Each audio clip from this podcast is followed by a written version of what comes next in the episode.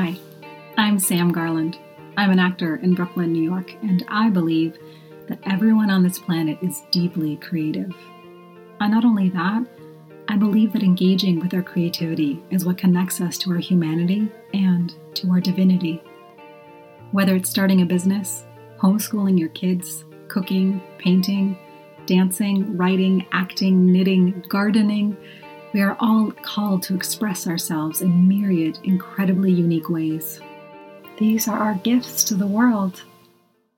And yet, and yet, most every artist suffers terribly from self doubt, from fear of public humiliation, from being too hard on themselves.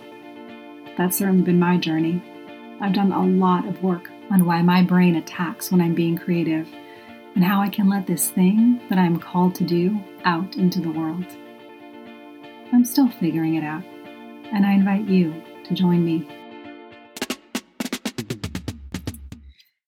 Hi, my friends. Welcome back. Um, episode six, and really interestingly, because I feel like I've been talking a lot about whew, how hard things have been. And I feel like sometime in the past week, things have turned. And it's so interesting because it ties into actually the topic that I had wanted to talk about last week and then sort of went on a tangent, I think multiple tangents last week that were still really, really interesting.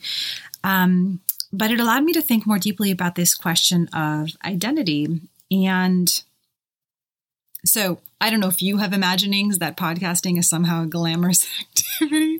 I don't know who would have that, but if you do, let me please disabuse you of that notion. Because um, I was thinking this week about I live in New York City. I live in Brooklyn specifically. It's my absolute favorite, most beloved place to live. Um, and one of the joys of it uh, is that in the summertime, there is guaranteed to be some kind of a block party, some kind of person playing loud music just down the street in the evenings, uh, on the weekends, especially. And by the evenings, I mean like mid afternoon till early morning. And it's both a really joyful thing and sometimes a really frustrating thing, depending on the mood that you're in. Um, but it's pretty guaranteed. And there's something really great about it, sort of like as we emerge from the pandemic, this sense of people coming back alive and coming out of their homes and finding ways to gather. So I sort of love the energy of it. Um, but in terms of podcasting, it's sort of a horror because you, the whole point is to have a place that's quiet um, and that doesn't pick up background sound. And so I had been collecting cardboard boxes in some kind of attempt to figure out like what I could do to uh, blot out sound um, from my windows because I like to record on the weekends and been playing with sort of like cramming myself into my closet and draping. Um, towels over my head, all kinds of different ways to absorb sound and create more insulation and less outdoor sound for myself. And so I looked at my room at one point and was like, oh my goodness, I have already crowded myself into this tiny room where I do my day job and sleep. And now also I'm collecting. cardboard boxes in the hopes of, you know, making better sound quality on my podcast. And what it made me think about was when do you identify as the thing that you are, right? Like there was a switch sort of happening with me seeing myself as a podcaster because I was thinking deeply all the time during the day about, ooh, what if I added this to my room? What would what would the sound quality of this be? You know, researching microphones that might be better, researching sound pops, I think they're called, or pop mics, you know, these uh, screens that go over your microphone and help pop filter, I think is the word, and they help uh, filter out the sound that your mouth makes when you talk so you don't get extra pops on it. All this kind of stuff, right? Trying to find a really um, suitable place uh, to do this on a regular basis and and then also just being regular about it being consistent trusting that now that i've published five and i'm sort of hitting a groove not quite a groove where i feel for sure this is going to happen every week but i sort of expect it of myself right? And i was thinking about what is it and this is such an interesting thing because i think it goes two ways. There's a way in which we see ourselves as an artist, right? You either see yourself as a painter because you have canvases and, and paints, and there's a place where you go and paint, and there's a place where you showcase your paintings, um, or there's the opposite, which is that through the act of painting, you end up showing yourself, proving to yourself that you are a painter. And I think maybe those things toggle back and forth. Like, I think part of the difficulty of the past few weeks of really starting a podcast was I was taking the right action, but my brain and my identity of myself, my definition of myself had not caught up with I am a podcaster. I'm still not quite there yet. That's still not an identity that I hold. But I think through continuing to take consistent action, through setting up a studio, through figuring out how to do this, through actually being able to point at my platform, my Buzzsprout and my website and be like, hey, look, I've got five episodes out. Like, this is a thing. It becomes more of an identity shift because I I can point at it and my brain sort of wraps its mind around it. And so this comes back to this question that we always circle around, which is how do you validate whether or not you are an artist? You know, one of the I think the toughest uh, for actors is um, or the toughest is, I think, with actors because we get into this thing of when I'm cast in a show, when I'm paid for my acting, and those can be fairly elusive things, or they can even be, I think of it like an iceberg a lot. They can be peak experiences that happen every once in a while. Even really successful actors don't work every single day. They work maybe a few months out of the year. Shooting a film takes two months, maybe three if you're lucky um, being on a TV show, you can do an episode here, an episode there. Maybe you fly in for two days and that's it. And so a really successful year can be three guest stars. You know, you were in three different shows and you were there maybe for a couple days, and that was a great year.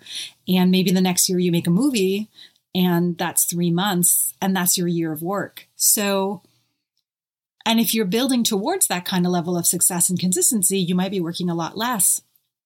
And so, how do you hold on to this idea of yourself? You know, it's so different, I think, from someone who is maybe a pianist and gets to come home and work on their pieces, or what I've discovered with music, with playing the guitar and singing. You can go to open mics and perform. My friend has been doing stand up comedy. You can go to open mics and perform. You could be writing jokes every day. There are a lot of other crafts where the making of the thing allows you to identify with that artistry and call yourself that artist. Um, which I think is actually what led me to making music and what led me to podcasting, right? This sort of desire for a shorter feedback loop. A I made a thing and now I know that it is in the world and it has been like released, you know, in, in a way that acting is meant to be in front of a audience also. It's not really there's so many things you can do as an actor to train to prepare yourself to stay in the zone. I'm always in class. I'm always you know researching and watching tv counts as research which is like amazing. Um, you know but really watching genres thinking about oh in this kind of sci-fi stuff this is a skill set and this kind of a tv show like this stillness is really important and this kind of comedy having more physicality is really um, is really warranted and really important to the storytelling, right? Like there are ways that you can really actively think about the kind of um, acting styles that exist and are important in the world. But in terms of actually performing, in terms of getting in front of people and doing the thing that you do, that can happen so much less and also not in your control when that happens. Often you can produce stuff. There are lots of ways you can take control but at a certain point that can be very expensive and very time consuming and there is a place of sort of waiting. And and so i think it's why i spend time wondering about especially for actors because that's where it comes from. For me this insecurity creeps in kind of quickly i think of I am not an actor unless I'm on a TV show, or I'm not an actor unless, you know, I've friends who haven't performed in two years. I mean, the pandemic was definitely a really fallow period, but even before that, friends who've come off a really successful run of a show, you know, done Broadway or a tour of a Broadway show for a year, and that ends, and it can be a year before you do something else. And it's the weird nature of the business and it can be so easy to then fall out of that identity of this is who I am and this is what I do. And I debate this a lot with friends because I have a day job that I'm really proud of and really grateful for. And I love my team and I love feeling productive during the day and feeling responsible to people and getting things done. But I get very twisted up in my own head about if I'm good at this thing and I do it well and I'm of service in this way, and then I'm not acting, I'm not performing, I'm not in front of people sharing those gifts, then identity wise, am I still an actor? And so, what I invite you to consider is sort of, again, right, there's everything flows from our thoughts. So, oftentimes, if we are telling ourselves, I am not an artist, then you're not going to pick up the paintbrushes and find the canvas. You're not going to pick up the guitar and practice. You're not going to go to an open mic because it doesn't, it's not who you are. It's not how you see yourself. And conversely, if you are telling yourself those things, this is where like visualization I think is really hard, but really important as a skill set. Because if you do believe in the absence of all evidence, right? I am an actor. I have this gift to show the world. I have this um, this thing inside of me to share, then from that thought and that belief, you will take action. You will find ways to audition. You will find opportunities to perform. You will find table reads and um, and and readings of plays. You know, in front of the uh, people who are looking to workshop a play will often have it read um, with a bunch of actors without fully producing it. So there's not a set, but you get a sense of what the play is, and they're, looking for actors to do readings of it. Um, you'll find web series to do, right? You'll just you'll look for opportunities to share your gifts, knowing that that is the thing that you do, and you'll find ways to really imbue your daily practice, whatever that looks like, with energy and importance because it aligns with this belief that you are someone who does this. The same way that I'm finding myself collecting cardboard boxes and trying to figure out how to soundproof my apartment and my bedroom and my closet because I'm starting to see myself as someone who is a podcaster and I don't know that I love that label or that name, but right, but someone who does this thing and it is important to her that she does it well is then collecting is taking action in order to do it well, collecting and then in and collecting evidence that this is what she does. So it's like a self-fulfilling prophecy, right? It it flows from a thought and then into action and then the action proves the thought. And so you get to reinforce for yourself that that's who you are.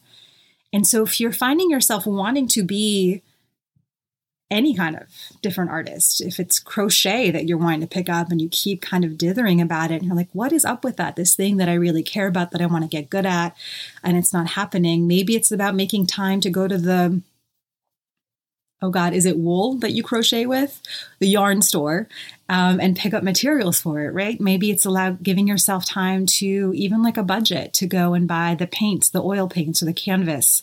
Giving yourself time, uh, a budget of time. Maybe Saturday mornings you get to spend time with this thing.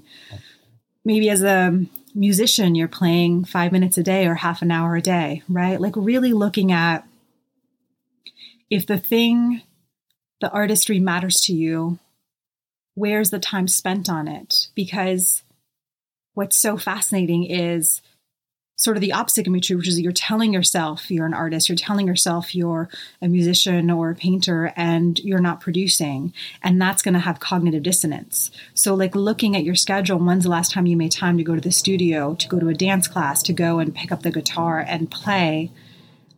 If you have closer, um, less cognitive dissonance, right? If you're saying that you're a musician and you're picking up the guitar every day, then that identity gets reinforced and you can also believe yourself in that way. Whereas if you're saying that you're a thing and you're not doing the thing, you're going to really question who it is that you are and who you believe yourself to be. So, lots of room to explore if you're feeling sort of out of sorts with the kind of artist that you want to be, the kind of stuff you want to create in the world, and how it's not getting made, and where you can look at are my actions reflecting my identity, and or is my identity not something I'm believing enough in in order to take the action I want to be taking. With that, I'll leave you. Have a wonderful week, my friends.